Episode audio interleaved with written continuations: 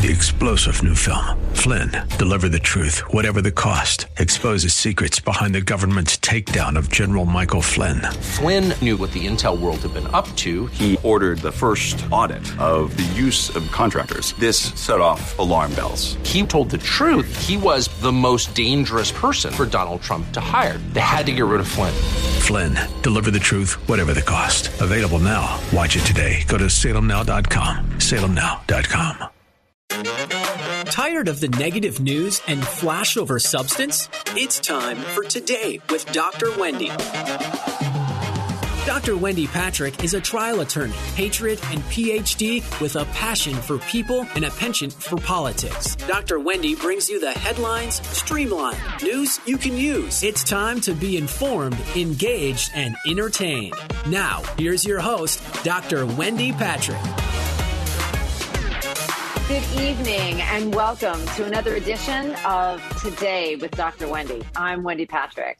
My co host Larry Dersham and I, as always, have really whittled through the headlines to try to find not only the important stories, but also some important stories that really have some impact for us here in San Diego as well as across the nation. And one of the things that we now find upon us is winter weather. Now, winter weather, of course, means something very different for us here in San Diego than it does for the rest of the nation. And we may be lamenting the drop in temperatures to gas below 60 degrees overnight. Although I would make the argument we've actually had some pretty cold nights uh, lately. However, winter weather means something very different for people that live in other parts of the country. And sadly, they grapple with winter weather disaster and death. And front and center in that analysis this past week has been the Kentucky Candle Factory. There actually now is a class action, a lawsuit that has been filed against Mayfield Consumer Products on behalf of the candle factory workers. Remember that deadly tornado that literally ripped that building to shreds. It condensed it to rubble. You saw the before and after pictures. Hard to watch, hard to listen to. Um, and we also know that eight precious lives were lost, snuffed out, so to speak, prematurely. And our prayers are with that community. Uh, and, and it's one of those disasters that, according to the lawsuit, or at least what we expect to hear in court, may have been preventable. And, you know, Larry, you and I follow these class action lawsuits that stem from so many different um, tragedies. There's really no other way to classify something like this.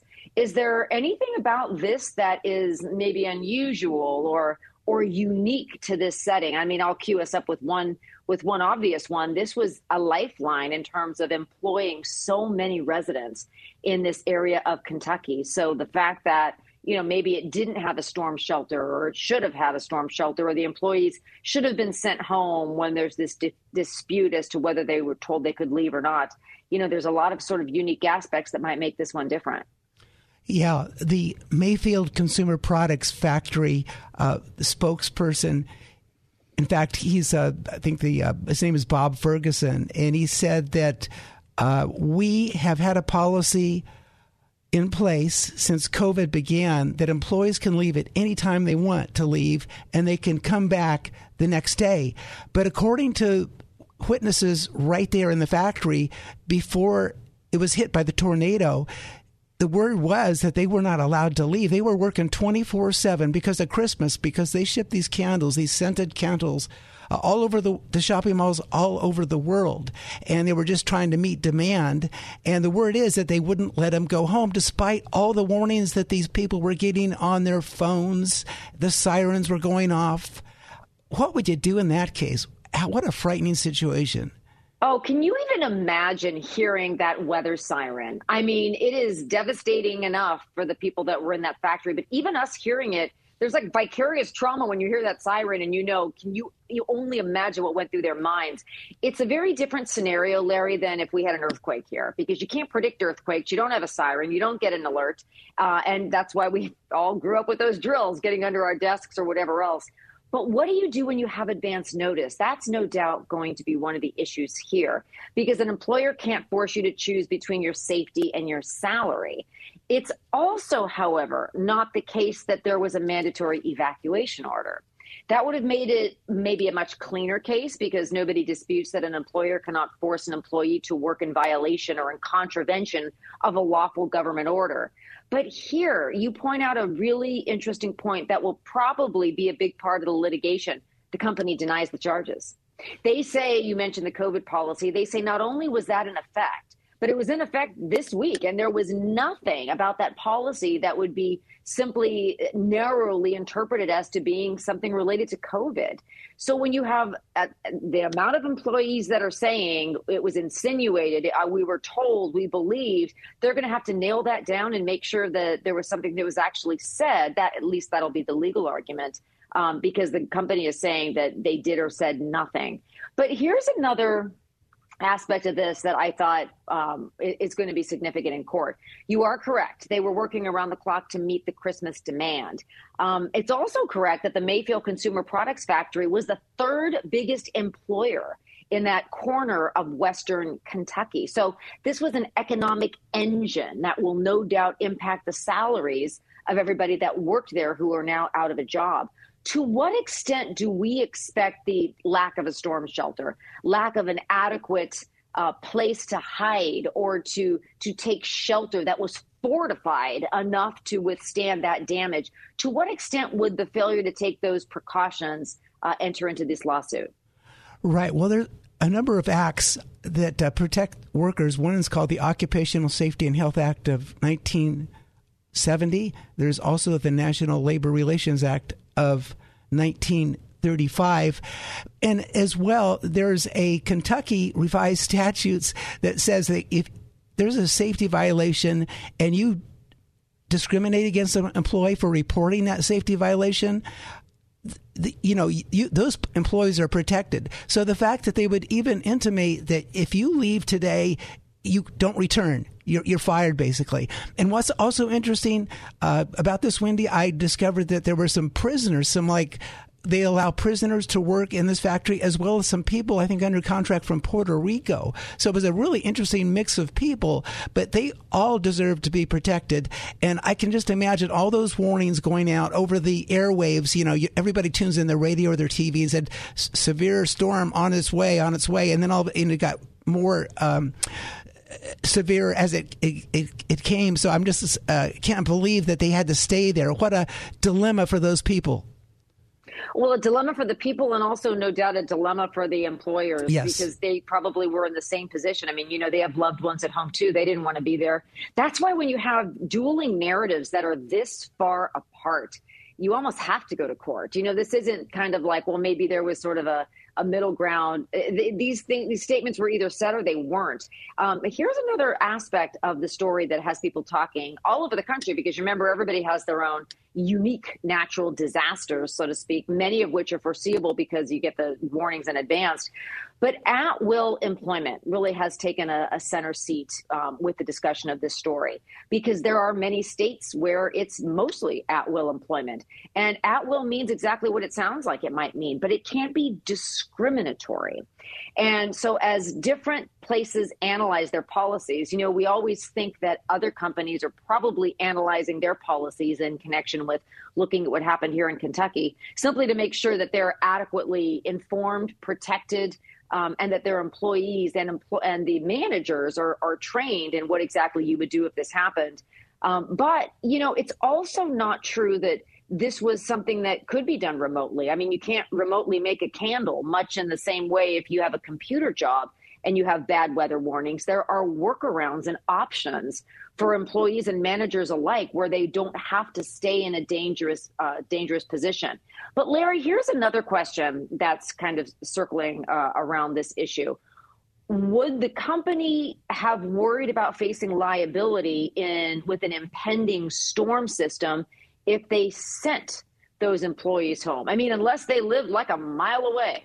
Uh, there's some question, or maybe it might be a part of the litigation. You know, what do you do? Is there is there something? And I understand ultimately it's about foreseeability and reasonableness, but how does that factor into the fact that you had the first storm warning at 5:30? It seemed like it passed, and then nine o'clock here it really comes. How is that going to factor into what both sides are going to argue in court? Right. Well, I think they're going to argue that. I think I've even read some commentary on that, that some of the management is saying that we were afraid to send them home because this storm was getting increasingly dangerous and to just put them out in the parking lot in their cars driving uh, down the highway could be more dangerous. But then you'd come back and say, well, they didn't have a storm uh, shelter apparently. And this is kind of interesting too. I don't know if many people know that, that the uh, storms are have been developed and they're rated by the wind speed and the severity of the damage. And it was a gentleman by the name of Ted Fujita he's also known as Mr. Tornado. Well, Mr. Tornado was raised in Japan. He was a couple miles away from the atomic bomb dropped on Nagasaki when he was a little kid. And he was always interested in the damage caused by uh, events like storms and so forth. So he developed this thing, and it's called the um, the F scale, and now it's called the Enhanced Fujita uh, uh, system. And basically, if it's an EF rating of five, those are wind speeds sustained over a, a two se- or three second gust of over 200 miles an, an hour, and it's predicted that the wind speeds of this tornado that hit that factory were between a EF rating 4 and an EF 5. So that's 166 miles an hour up to over 200 miles an hour. So it totally, if you've seen pictures, leveled it, leveled that factory. So tragic to watch. Yeah, you know, tragic is right. And we can only hope that we can learn from tragedies like this. Uh, one of the, and this will be my final point because we're almost out of time, but one thing we always notice about stories like this is what were the odds that a tornado this powerful would hit in this area. You know, I mean, you know, we don't we don't have a storm shelter here at the station. We don't worry that, you know, a tornado is going to rip through the building. Uh, and but should we? And the answer would probably be no because it's never happened. But in that area of Kentucky, you can imagine both sides are arguing foreseeability as well. Um, so we promise you we're going to have a little more uplifting second half, but we need to take a short break. Stick with us for our next segment. We have a very special guest who is a leader in uh, proposing new school initiatives. You don't want to miss this. So don't touch that radio preset. We'll be back in a flash. You're listening to Today with Dr. Wendy.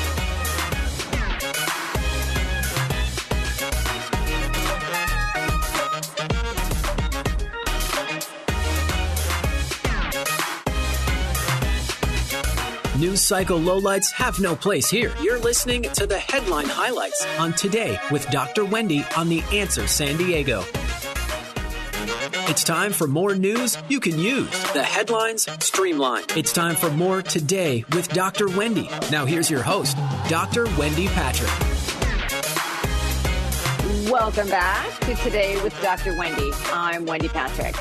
Well, we always promise you an uplifting, fun, interesting second half guest, and today is no different. Larry, who do we have on the line?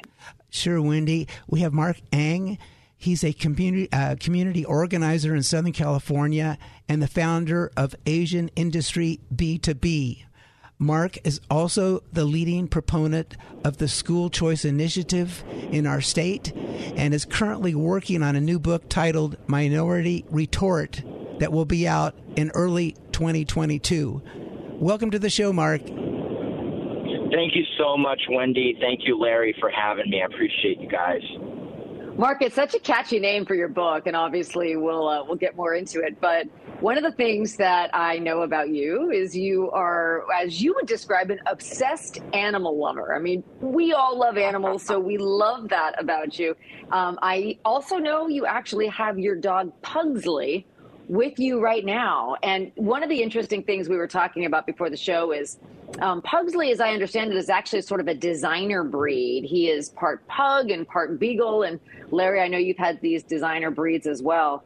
Um, are, have you always been an animal lover? And is this uh, is this kind of one of the reasons you care so much about being pro family? I mean, we all know our dogs are every bit as much a part of the family as everybody else. At least they think so. I think dogs uh, teach you how to love on a different level. It's that unconditional love that they give us, and they're only here for a short amount of time, so it really teaches you the value of life and seizing the moment. Um, yes, uh, I've always been an animal lover. Um, my interestingly, growing up, my parents are not animal lovers, but I grew to that, you know, when I was on my own as an adult, and you know, I've had many great dogs since. But um, yes, absolutely, uh, dogs enhance the family unit big time. Oh, for sure. I, you know, it's. I'm reading your. Um, you've got a great bio. You have just. You've done so many things, and that love of family. That uh, it's interesting. You say you kind of learn a little bit about how you love your pets. Um, you have been very active in founding the Asian Industry B2B. Part of that has to do with really uplifting the Asian communities in Southern California through pro business and pro family activities and initiatives. Mm-hmm. I was wondering, how did you get involved in this school choice initiative that's being spearheaded by the California Education Freedom uh, Act Initiative organization. How did you get involved in that? Absolutely. So what happened is, um, you know, AIB2B, my organization, started in 2017, and I saw a need for a, an alternate voice in uh, the Asian community and the organizations in Southern California because a lot of them were pushing a lot of things I disagree with. Um, and, you know, I said, hey, it's good. We can all agree to disagree, but there should be a little bit of airplay to some of, you know, what, to a big part of the community that felt shut out by a lot of the existing organizations. And one of those issues was certainly education. Um, the Asians, I think, across the board, whether uh, whatever po- political ideology you are, are all focused on education and the quality of education. And a lot of parents complain about that. My own parents put me through private school because they felt that public school was inadequate, and that was many decades ago. Now, think about that same dynamic that has been exacerbated over the years, and now we have uh, certainly uh, less attention to quality, like we saw in the last year with the Zoom calls. Um, you know that uh, um, that public schools were forced to, you know, not meet in person, and parents got to see that. But our journey started in 2019 for the Educational Freedom Act, and if you do a simple Google search online, you'll see that uh, I've been working. My organization has been working with California School Choice, run by Mike Alexander, since 2019. So for the last three years, we've been organizing the communities beyond Asian, obviously, but on my end, definitely getting a lot of you know, uh, parent groups. Um, in fact, recently we just protested in Los Alamitos because they had put in critical race theory without the consent or even a vote on the board of trustees, which is very brazen. And so we made us think about that. That made uh, LA Times and a lot of uh, local papers. So uh, really, that started uh, in 2019 when uh, there was a, you know, we, this school choice initiative was supposed to be released in 2020, but we decided with the presidential election and everything that 2022 would be a better uh, better time to you know push this. And but we did build uh, the the the infrastructure for the last two years. Now the timing couldn't be any better. I mean, you can see all across the country, Loudoun County in Virginia, and you saw what that translated to a win in um, Virginia statewide for the gubernatorial race. So, yes, uh, really, it's come from a frustration in the community, and we just responded to that. Hey, Mark, don't parents already have school choice? But the problem is, it's so expensive. So really, the wealthy people can afford to put their kids in private school, but for the rest of us, it's a struggle. So is will this act that you're trying to get on the ballot will that improve things for parents that want to get out of the public school system? Thank you so much, Larry, for asking that question because that question gets the heart of the income disparities uh, that we have in society. And what's happened is uh, there are two initiatives that are pushing school choice um, or, you know, the educational savings accounts and, you know, our taxpayer control of uh, where we spend those dollars for education. And um, our initiative is the one that doesn't require means testing or or income phase ins. And that is the heart of everything here because uh, the the more divisions that we create amongst the end users, the taxpayers, is um, not beneficial as a whole for everyone because uh, what happens is people get shut out, people fall between the cracks. Why don't you just make it across the board and just make it, you know, so that everyone has control and more choice and an expanded version of the the menu items, basically. So yes, currently it's so sad because we have um, sadly, black moms being put in jail for wanting their kids to go to a better school and signing up on their relatives' addresses and stuff like that to get, you know, to get uh, their kids into a better school. So this zip code type of discrimination is so so ugly to especially Black and Hispanic families and those in you know areas where they're um, you know they they have less choices. So making this open across the board, especially charter schools. I mean, a lot of parents are willing to drive out hours each day to just get their kids in a better place. And we need to pay tribute to those, and we need to pay tribute to homeschool parents who have the ability or are willing to make the sacrifice of one parent's income a lot of times to have their kids at home and to, uh, you know, educate them at the expense of a second income. Um, and a lot of times they are not wealthy by any means. For example, a family with um, making $100,000 but has six kids, in the end, they have to cut a lot of corners corners. So this is the type of thing that you know a lot of these nuanced issues people are not talking about, and um, we we just don't like politics. I really joined this initiative because I saw that it was for the grassroots and it's going to benefit everyone, Republicans, Independents, and especially a broad swath of Democrats. That's really interesting that you, you know, kind of bring up how many classes of people are potentially impacted by some of these issues. Um, and I know that you know your initiative is trying to see the Education Freedom Act of 2022 turned into law. Um, just very quickly, isn't there another competing act called the Education Savings Account Act of 2022? Mm-hmm. Uh, that also might become law. What's the difference? Uh, very briefly, we're almost at the end of the show, but I'd love to know how you would distinguish these two. Yeah, and I mentioned some of those just now. So um, the other one does means testing and also income phase-ins. So for a lot of families, they're going to get shut out for many years before they're allowed to, you know, go ahead and be part of this initiative where they can, you know, take their taxpayer dollars and put it in a savings account. So both uh, both um, uh, initiatives uh, establish that educational savings account. And then second of all is the homeschoolers get shut out on the other initiative. So um, they require that it's an accredited program and there's a real, you know, very uh, stringent uh, qualifications for a homeschooling parent or homeschooling family to be able to to get into that program. So in those two areas, they're very weak. And then also, you know, ours is fourteen thousand a year. Theirs is thirteen. I mean, you know, small differences like that. And also the leadership, the people that are um, involved with our initiative are the grassroots.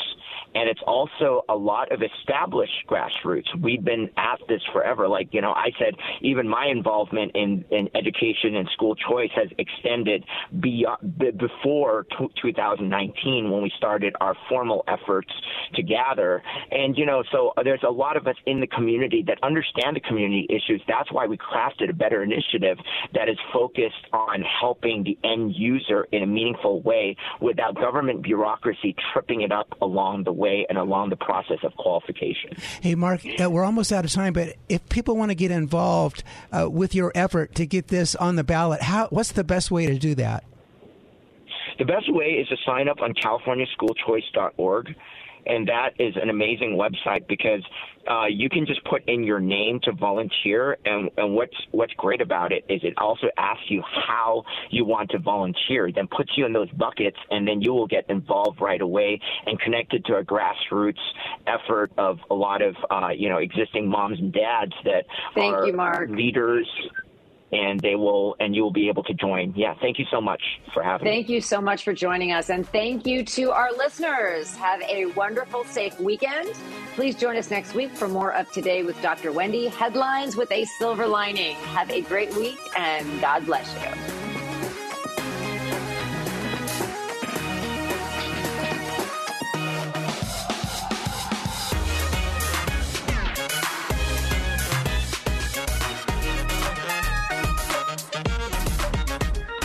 Thank you for joining us for Today with Dr. Wendy. You can learn more about Dr. Wendy and how to become a guest or sponsor of the show by visiting wendypatrickphd.com. That's wendypatrickphd.com. Tune in every week at this same time as Dr. Wendy will engage and inspire you with an upbeat viewpoint on the highlights of the day.